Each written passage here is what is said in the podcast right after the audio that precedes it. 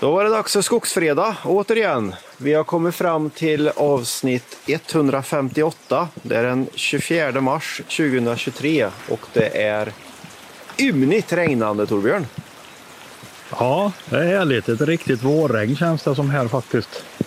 Fåglarna kvittrar och regnet drar ner. Ja, det är inte på smått vis. Jag vet inte vad som har hänt. Vi, vi har ju stoltserat i flera år nästan, på att säga, med att vi, vi har aldrig poddat i regn. Och nu helt plötsligt så är det ju... nu poddar vi bara i regn. flera, flera fredagar här. Ja, ja, det, det, är, det är ju skönt att det, att det regnar i och för sig för att det behövs vatten i vattenmagasinen och i där, det, där det finns snö så är det bra att drar med sig snö med regn så inte den dunstar. Så får man ju bättre effekt också. Sen är det klart att det blir skitigt och kladdigt på skogsbilvägar och annat Ja, det gör det. under en period här. Nej, men det, det är ju jättebra. Det, det börjar ju för att det blir kanske en... Eh, ja, att både små och stora vattenmagasin är, är relativt väluppfyllda inför eh, vad som komma skall. Ännu en växtsäsong. Ja. Ja, men jag såg SMHI visade någon karta på tv på, häromdagen, om, eh, eller på nyheterna, att i södra Sverige så var vattenmagasinen i princip återfyllda i balans. Det var väl norra Värmland, södra Dalarna var det väl lite to- tomt fortfarande, men det fylls det ju på när snön smälter då. ja, ja visst. Och likaså i norr, så att det ser väl positivt ut. Det behövs. Ja, så vill vi ju inte hamna i något sånt här eh, 2018 igen. Nej, absolut inte. Tappa tillväxt. Ja, nej, det blir inte bra. Så, nej, det ser, ser riktigt bra ut. Det kan bli en, eh, en höjdarvår kanske. Eh, Växtligt, Ja. Växtlighetsmässigt. Det hoppas vi på. Ja. Men du, vad ska vi prata om idag Fredrik? Vad, vad har hänt på en vecka? Nu är du tillbaka ur programmeringsgrubben lite grann också, eller? ja, lite För, sådär. förkylningen har släppt. I fredags lät du inget kry, men nu låter du mycket bättre.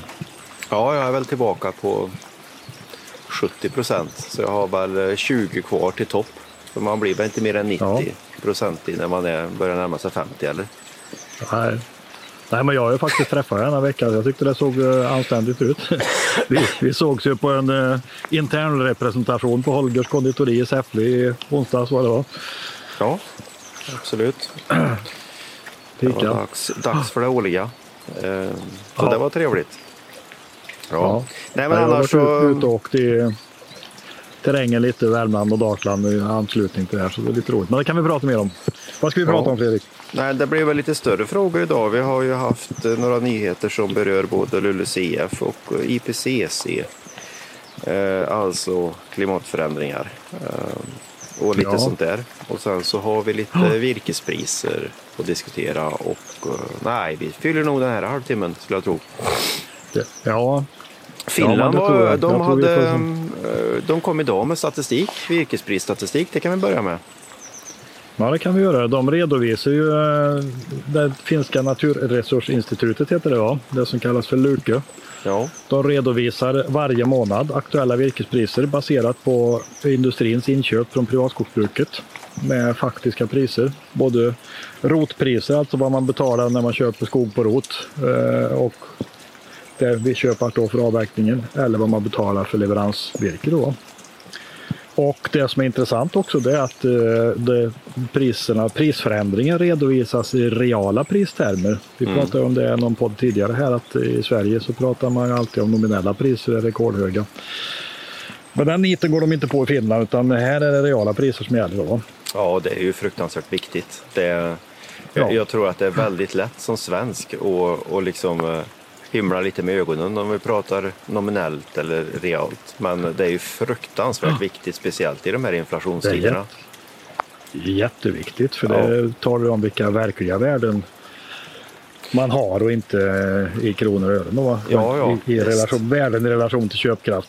Men eh, det, det som är återigen, alltså vi är tillbaka där igen. Alltså I Finland så presenterar med statens eh, initiativ då, presenteras transparenta prisuppgifter på verkliga virkespriser på den största delen av virkesvolymen från privatskogarna. Så att man kan se månad för månad förändringar, prisnivåer och så vidare. Va? Ja. Här i Sverige så finns ingen sån statistik och den motverkas ju utav industrin kan man säga för att det, Skogsstyrelsen säger att de vill få fram det men de får det inte från Biometria som är då skogsbolagen och skogsägarföreningarnas eh, sköter barn. Då. Mm. Och det, är, det är sorgligt för det behövs i en fri öppen marknad måste man ha kunskap om marknadsparametrar och där är ju priset väldigt viktigt. Då. Ja, och det är riktigt sorgligt just ur, ur Skogsstyrelsens perspektiv som en statlig myndighet. Man kan närm närmast eh, man ska symbolisera, när det gäller virkespriserna i alla fall, så kan man ju symbolisera Skogsstyrelsen med någon form av handplockad skata som försöker flyga. Nej, men det är, ja, lite det är illa, om, det är, eh, illa är det. Det är ja. riktigt illa. De, det, de har inte styrfart och de har inte, de har inte självförtroende. De har ingenting. De är ju lakejer åt skogsindustrin.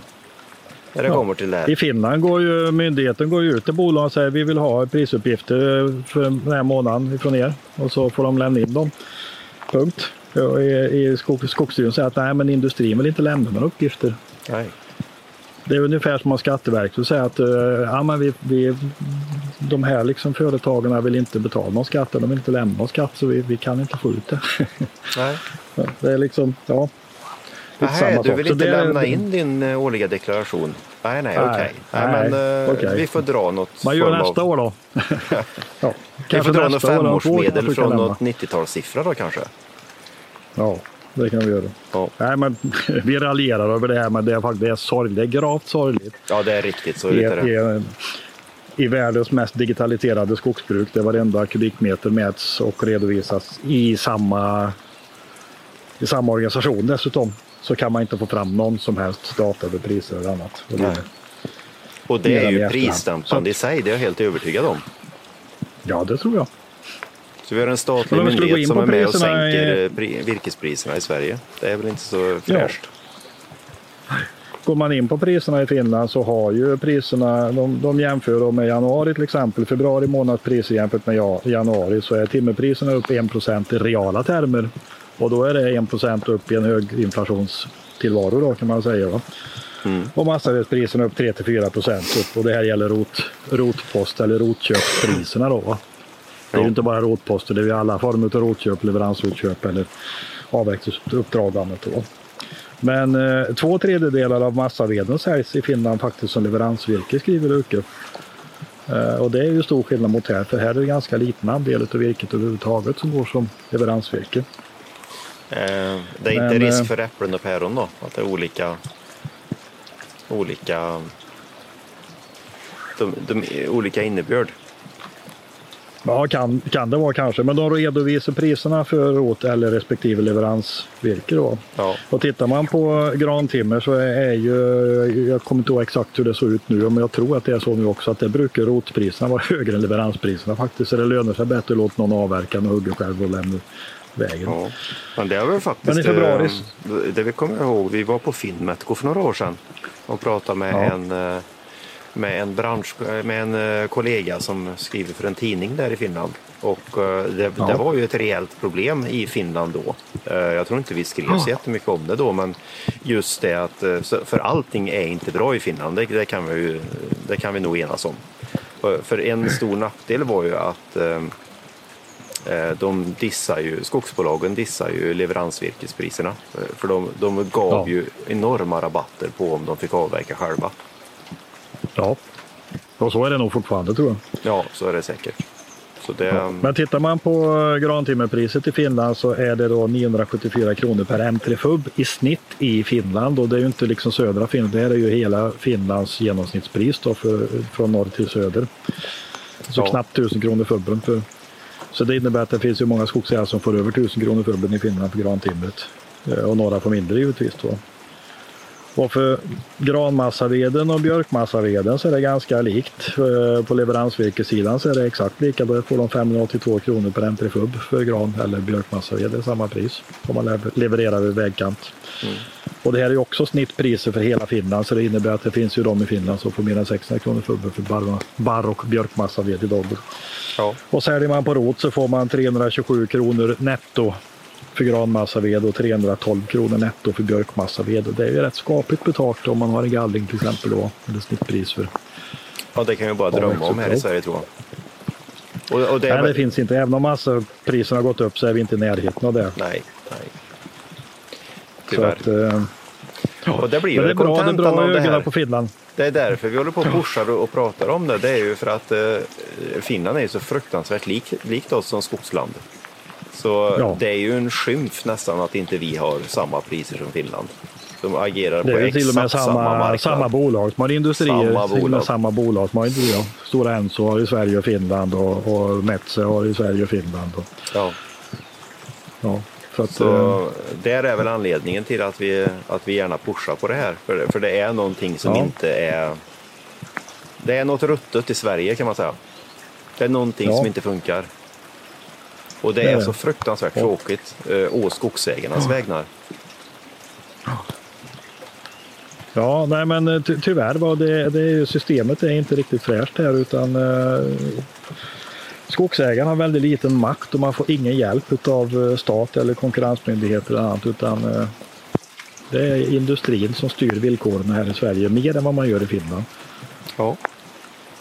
Det kan vi ju eh, bolla över till eh, nästa fråga eh, som vi tänkte prata om idag. Det var ju att igår kom regeringen, skickade regeringen ut en nyhet om att att de avser att inte rösta för något, någon förändring av LULUCF på EU-nivå. Det är tisdag, nu på tisdag, eh, 28 mars, så ska tydligen energiministrarna i EU eh, rösta om eh, den föreslagna förändringen i LULUCF. Ja, det har man kommit på nu helt plötsligt att nu ska man inte stödja ja. det längre, det förslaget som man har varit med och arbetat fram. Nej, lite så. Och sen så, jag, jag såg direkt igenom det här eh, samhällskontraktet som vi faktiskt har pratat om ganska mycket. För rubriken ja. för regeringens nyhet är ju att eh, regeringen röstar för att skydda svenskt skogsbruk. Ja. Det, det, är inte för att man röstar emot LULUCF, man röstar för att skydda det svenska skogsbruket. Ja, hur, hur får man ihop den loppen då? Ja, jag kan nog inte se det på något annat vis än att uh, det handlar om att uh, förse industrin med så mycket och så billigt virke som det bara går.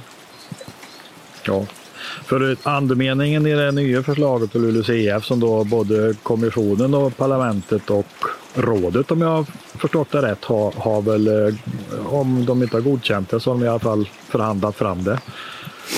Jag tror att det är godkänt i många led också, är det inte det? Eller beslutat? Ja, preliminärt så godkändes det ju både av EU-rådet och uh, parlamentet i november i fjol. Och uh, nu förra ja. veckan så med en ganska klar majoritet så röstar ju parlamentet för det här. Och nu på tisdag så undrar jag om det inte är så att energiministrarna har fått i uppdrag att rösta å rådets vägnar nu då. Ja, okay. och det är nog och rådet sista... är ju respektive länders eh, regeringar. Ja, så jag skulle gissa att det är ja. sista instans som det röstas om nu på tisdag. Um, ja. och, där, och det tycker jag är ännu mer konstigare. Uh, fast det, kan ju, det har inte jag eh, satt mig in i, så det, det, kan jag ha fel. Men det har jag gärna. Det spelar inte så stor roll. Men Sverige avser alltså att lägga ner sin röst på tisdag. Kan man rösta inte emot om man lägger ner det som en liten protest då eller? Ja, men är det inte, är det inte mer rakryggat att rösta nej? Kan jag tycka. Ja, ja.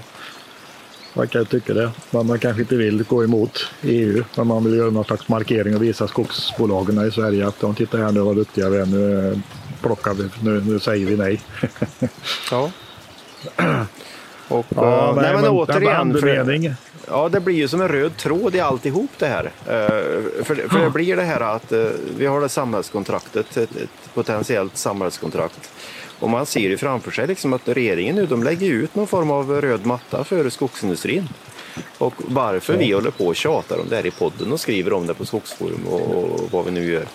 Det är ju för att det verkar hämmande på virkespriserna.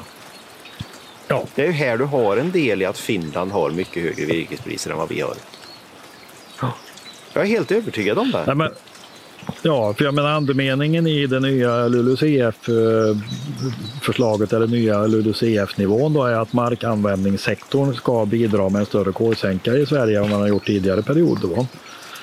Ja. Eh, att man ska öka den och det, det, kan man göra på olika sätt. Men ett sätt är ju att inte avverka riktigt lika mycket skog och ett annat sätt, eller ytterligare ett sätt är ju att, att kanske få mindre utsläpp från torvmarker. Då. Det är väl de två stora grejerna som finns att jobba med. Ja. Eh, från marksidan då, eller att möjligtvis låta bli att exploatera Eh, växande skog, vi gör andra, andra saker av det. Men, men, men det här innebär ju att eh, att, att det är ett hot mot virkesflödet. Att man, om man ökar kraven på kolsänka i skog så kommer man per automatik att minska avverkningen något. Och det kommer inte, det är det man, industrin har ju fått med sig skogsägarna tror att det kommer bli ett jättestort problem för skogsägarna. Men det kommer det inte vara utan det kommer bli Nej. positivt för skogsägarna för skogsägarna kommer få bättre betalt för virket.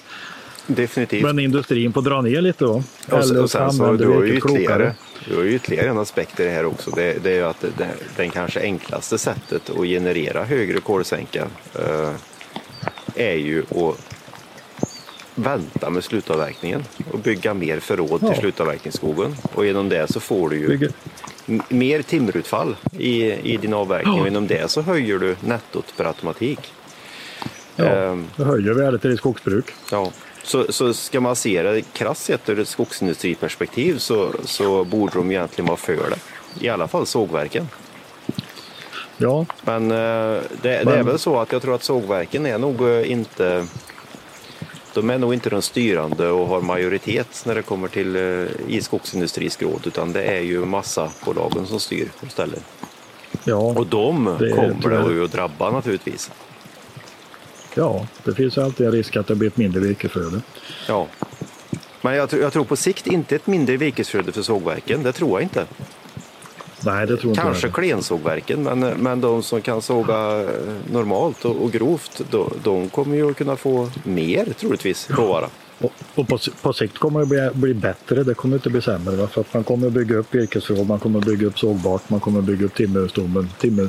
För idag går man ju åt andra hållet, men sänker man ju slutavverkningsåldern hela tiden och avverkar klenare virke. Ja. Man tar yngre skog och det blir, det blir liksom mindre timmerutfall och mer, mindre dyrare avverkningar. Va? Ja. Och en annan effekt om man sänker slutavverkningsåldern är att du får ju, det tror jag Lars Lundqvist har skrivit om på Skogsforum också, att du ökar hyggesarealen. Alltså du ökar kostnadsmassan i skogsbruket genom att du får större areal hygge och mer skogsvård. För att du, när du sänker omloppstiden så blir ju årshygget blir ju större om man säger. Intensivare ja, det blir intensivare. Mm. Så att, eh, mm, men det är en kamp som är, står här någonstans och det, det är ju, problemet är ju liksom att de som företräder de här olika positionerna, det, det är ju liksom, å ena sidan är ju en miljörörelse som har spårat ut åt andra hållet som ingen gillar, varken skogsägare eller annat. Då. De har liksom inte kunnat fånga upp skogsägarna i det här och det är lite synd tycker jag. Mm. Eh, att de inte har kunnat liksom se lite mer praktiskt på det. Va? Och det är samma som nu så kämpar man med näbbar och klor mot bioenergin helt plötsligt. Och det, det finns ju säkert avarter och eh, delar av biodrivmedel och annat som inte är varken rationellt eller effektivt eller bra på något sätt. Va? Men, men liksom att försöka blocka all form av biobränsleanvändning är inte speciellt konstruktivt, tycker jag i alla fall. Nej. Nej men eh, det, det, är ju där mm. vi, det är ju där som vi står. Och uh, vi, det är ju återigen så vi får ju lite kritik ibland för att vi vi går miljörörelsens vägnar. Att, underförstått att vi vill slå ett, lägga en våt filt över svensk skogsbruk. Men jag skulle nog snarare vilja, jag vill hävda att det, vi, i alla fall jag tycker tvärtom. Det börjar, ja, absolut mer, eh, mer lönsamhet i skogsägarna och mer timmer i skogen. Det är ju det det handlar om. Ja. Mer skogsbruk och mer skogsproduktion och mer liksom, eh, fokus på, på värden och inte på ja. volymer. Eh, det är bra. Nej, men det, det är, vi kommer in på en annan sak som är intressant där också. Vi pratade lite grann tidigare om det här med, och vi har nämnt det många gånger tidigare, med, med att ha oberoende rådgivare. Alltså vad är skillnaden? Idag har ju de, väldigt många skogsägare har ju virkesköparen för rådgivare. Jag har åkt runt rätt mycket eh, senaste veckorna. Jag har åkt runt en del. Denna veckan har jag varit uppe hos dig. Jag åkt genom Dalsland och uppe i Värmland en del. Och det avverkas ganska mycket skog och man ser det nu på vårkanten. Det är virkeshögar överallt och det är mycket som är avverkat. Och en sak som jag ser som jag tycker är en riktig styggelse det är att på många ställen man avverkar så har man gjort ett hygge på några hektar och så har man gallrat skogen som är direkt i gräns mot hygget. För då är det liksom när man ändå är där och man gör ett avtal om virke och det här behöver gallras och så vidare. Och det är ju bland det värsta man kan göra. Det är att be om problem som skogsägare att gallra ett område med granskog som ligger vid beståndsgräns mot slutavverkning som man precis tar ner då. Ja, det Det kommer skulle vara. bli vindfällen. Men, men där har du Ja, det kommer bli vindfällen, det kommer att liksom eh, bränna i kanten, solbränna och hela det här. Va? Så det skulle ju vara. Men det har du liksom skillnad på rådgivning. För har du en oberoende rådgivare som har med skogsägarens skogsbruk i fokus och skogsproduktionen så skulle man kanske inte ge det här rådet i första hand att gallra det här samtidigt när du hugger ner. Nej. Definitivt inte. För det är ju en annan sak som man kan se, eller ja, man kan tänka det, det mest grundläggande rådet som skiljer mellan en virkesköpare eller en oberoende rådgivare, det är ju liksom att konkurrensutsatt i virkesförsäljning. Det kommer ju inte virkesköparen att råda skogsägare. Nej, nej, nej. Det är ju Visst. punkt ett. Och sen så inte. en annan sak som eh, också är rätt uppenbart är att på, det är väldigt få hyggen där man lämnar någon form av skärm. Alltså man lämnar naturvårdshänsynen som eh, man har krav på för att klara certifieringen. Det finns ju, finns ju på de flesta hyggen någon form av sparat lite äldre träd och någon dunge här och var och lite sådär lite lövträd. och- Men det är väldigt många skogsägare som skulle ha stor nytta av att spara en rejäl skärm med tall och kanske björk för att skydda skogen som ligger runt omkring hygget, för att få lite mer självföryngring och man kanske skyddar plantorna lite också i första skedet. Så. Mm. Man kan dessutom få en del värdetillväxt på de här träden. Ja. Men det är liksom... Men de- det, de det är inte den svenska modellen riktigt heller. Vi har kommit ifrån den där. Nej. Den, svenska modellen är ju just att, eh, att det blir inte bra med eh, fröträd för då kan du inte använda förädlade plantor som är så Nej. viktigt. Men det är ju inget som hindrar att du, om du har bra mark så kan du ha fröträd eller skärmträd så kan du plantera gran och så kan du få det som naturen ger med hjälp av fröträden. Framförallt viltfoder då. Ja, Eh, och lite, visst. få lite blandning. Få upp tall till hjälpen så man kan få blandskog. Ja, Tallen hjälper ju, växer ju jättebra upp till höga boniteter. I Sverige Ja. många ställen. definitivt. Nej, och sen så har vi en sak till. Det, det har vi också varit på flera gånger. Men, men du har ju det faktum att och hur hög risk är det att eh, sätta förädlade plantor i ett föränderligt klimat? Ja, Eh, hur finns det mycket mer vatten behöver de?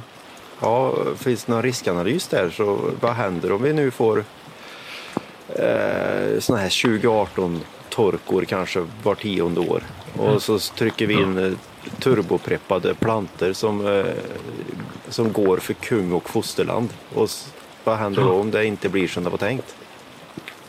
Nej, precis. Det, jag, jag, nu, jag skjuter från höften här men det känns ju kanske lite som att en, eh, en liten sån här ah, gammal oförädlad eh, planta från en fröställning kan, kan ha lite bättre förutsättningar. Jag vet inte men Nej, nej, men jag vet inte om det finns mycket analyser och forskning gjort på det. Liksom det äldre förädlat material som är utsatt som, som, eh, som man kan spåra och följa.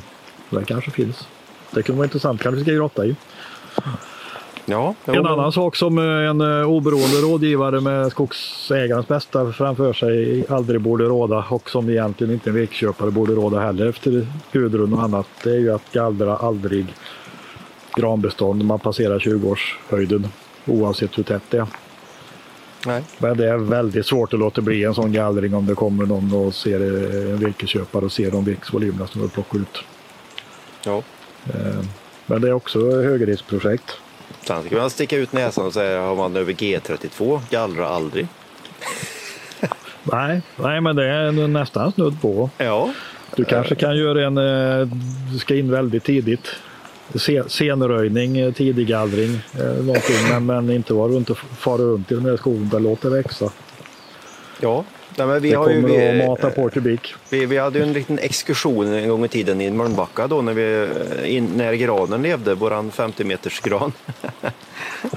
och där, där var det ju faktiskt så att nu var väl det kanske G40 plusmark. Eh, Men det, Det var- men var det var ju ett sånt här tekniskt impediment. Det var alltså för, för jäklig terräng för maskiner. Eh, Men ändå också var det ju planterad gran. Och eh, Ja. det var ju orört efter 42 år eller vad det var. Och där Ja. stod det väl i knappt 800 skogskubikmeter på hektaret. Och det var Ja, eh, självgallringen var väl i princip ja, 0,1 procent max. men det var lite, jättelite. med lite hemlängtan och nedförsbacke.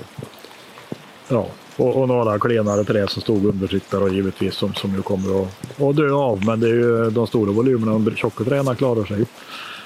Ja, Det som hade dött av, som hade självgallrats, det var ju löv, lövunderväxt. Så det hade nog inte varit så mycket röjt heller, det här beståndet tror jag. nej det tror inte jag heller.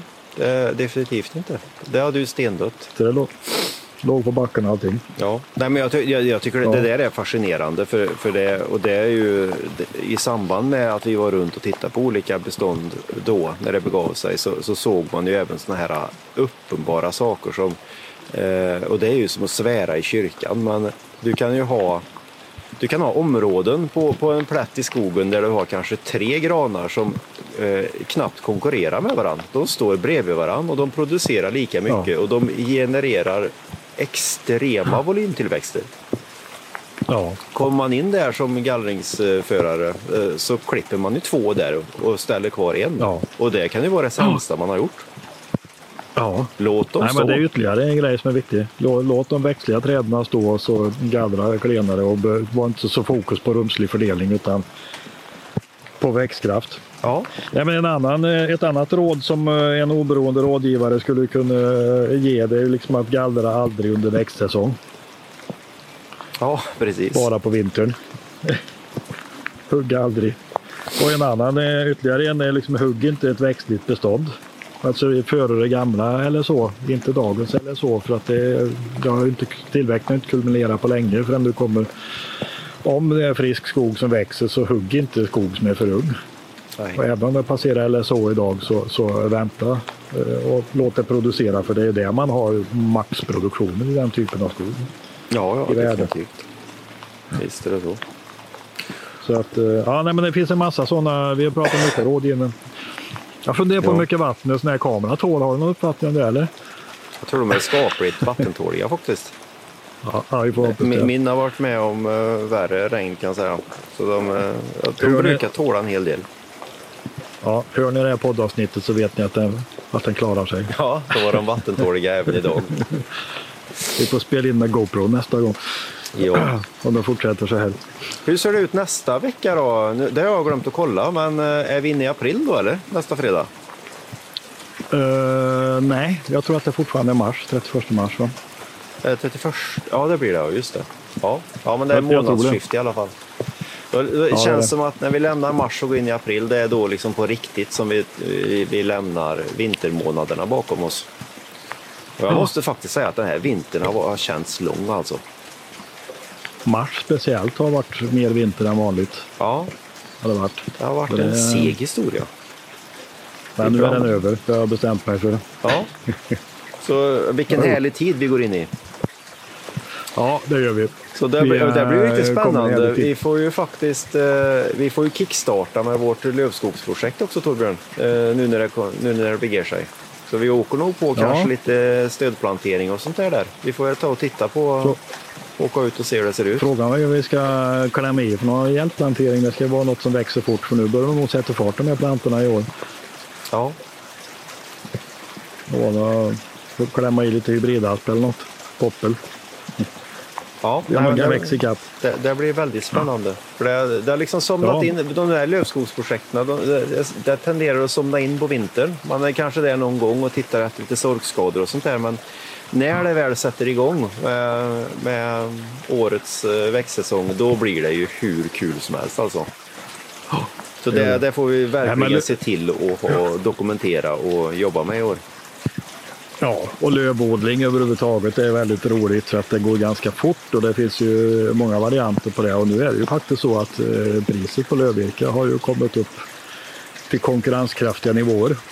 Ja. Det kanske vi kan titta lite mer på framöver. Definitivt. Vi ser. Men eh, vi får väl eh, gå in och skaka av oss regnet och torka kläderna och kameran här så återkommer vi nästa fredag får vi se vad det är för väder då. Ja, det ska bli väldigt spännande att se om, jag, om vi är inne i ett regnsjok eller inte. Men eh, tills dess så får vi passa på att önska alla lyssnare en eh, väldigt trevlig helg. Det gör vi och eh, ha det bra så hörs vi nästa fredag i strålande sol och 15 plus. Ja, får jag hoppas på. Ha det gott då! Hej då! Hej då! Hej.